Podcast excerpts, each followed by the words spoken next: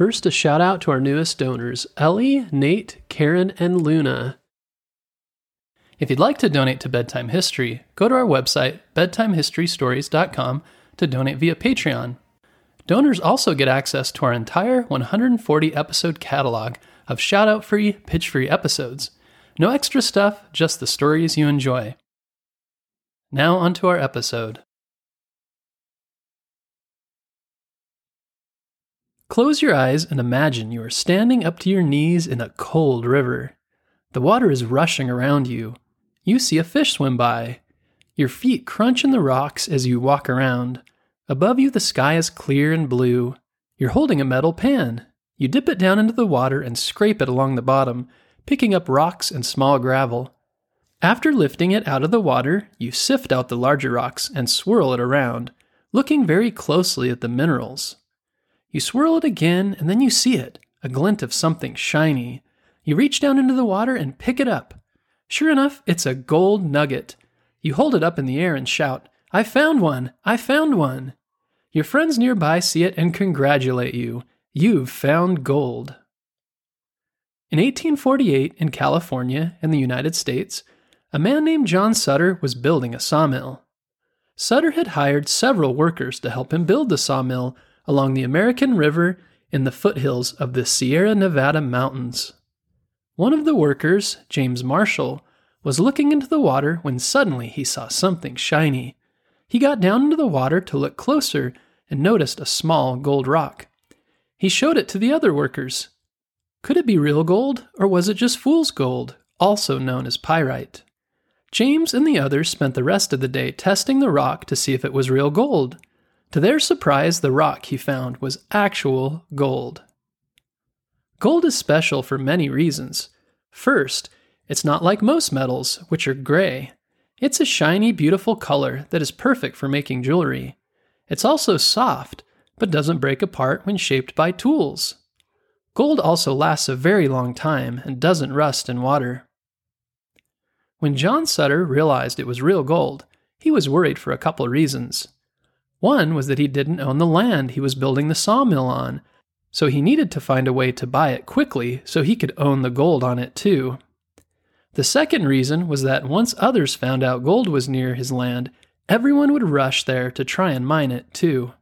Sutter made deals with the local Native Americans until he owned the land, but he went about it in a way that wasn't fair. And even though he tried to keep it a secret, his workers started telling their friends. Before long, word spread about gold in California.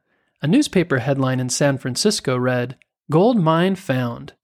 At this time, not very many people lived in California, but with news spreading about gold, that would change very quickly. This is called a gold rush.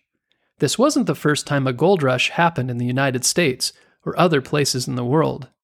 In North Carolina, in 1799, a young boy found a 17 pound gold nugget near his home. This led to a gold rush there. Later, there was a gold rush in the Appalachian Mountains, and after the California gold rush, there would be one in Alaska. As word about gold in California spread across the United States, people started traveling from all around, eager to become rich. Someone searching for gold is called a prospector. Prospectors traveled to California by land and by sea. Going by land was the cheapest way to go, but was also the longest trip, taking seven months. Prospectors joined groups of wagons called wagon trains and used the Oregon, California, and Santa Fe trails to get there. Going by land was very dangerous. They often ran out of water, got diseases, or ran into trouble with Native Americans who didn't want them on their land. The more expensive but faster way to travel to California was by sea.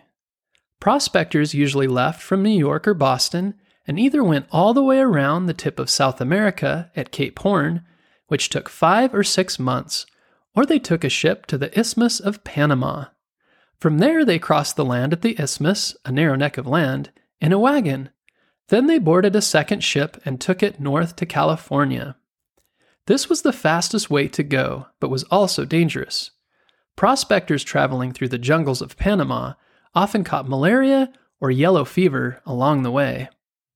Once prospectors reached San Francisco, They usually bought mining supplies and all of the other gear they needed to mine gold. These tools included a knife, a pick to break rocks, a shovel, a round tin pan for panning for gold, a rocker, a tent, and food needed to survive. As more miners came through San Francisco, the town began to grow. More people built stores there to sell tools and other supplies. They also built hotels and places for entertainment to accommodate the prospectors passing through.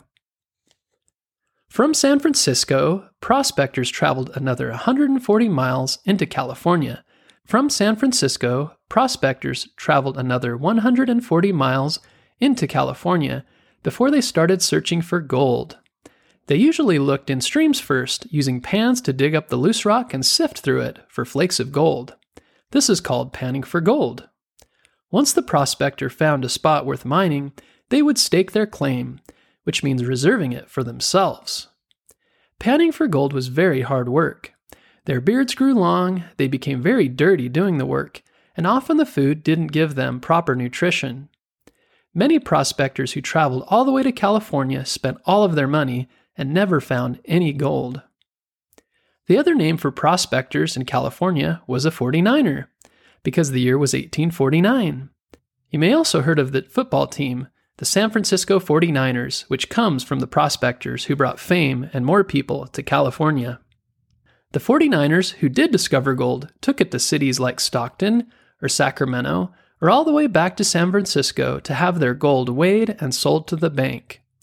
These towns began to grow because prospectors wanted a comfortable place to stay, good food to eat, and entertainment after living out in the wild for so long.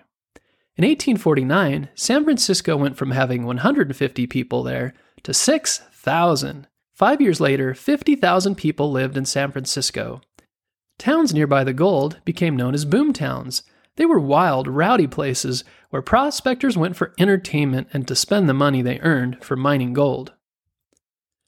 Many miners were unlucky and never became rich during the gold rush, but some did. One of those was John Bidwell. He eventually found $2.5 million worth of gold in today's money, and 600 miners worked there in what became known as Bidwell's Bar. The brothers John and Daniel Murphy also became very wealthy, along with John Fremont.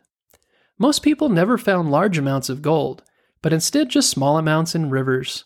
But some people became very wealthy not by mining gold, but by building stores and hotels and other businesses to support all of the prospectors coming into San Francisco. If you've ever worn jeans, they became very popular in San Francisco at this time. In 1850, a German businessman named Levi Strauss moved there to start selling his pants. They were made of denim and had pockets and lasted longer than cotton pants. They later became known as Levi's and are still a popular jean company today. The Ghirardelli Chocolate Company also started in San Francisco during the gold rush and has been in business for more than 160 years. Our family loves their chocolate chips, and if you ever visit San Francisco, be sure to get ice cream with their chocolate toppings there. Once most of the gold nuggets and flakes and rivers had been discovered, miners had to start digging down into the earth to get it. These are called gold deposits. Miners had to tunnel down to get the ore, which is the hard rock with veins of gold inside it. Tunnels were dug and dynamite was used to break up the rock. Mining was very dangerous. Workers went deep into the ground using elevators, which often broke. The air was poor underground, and sometimes there were cave ins. The mining was also bad for the land and water in many of these places.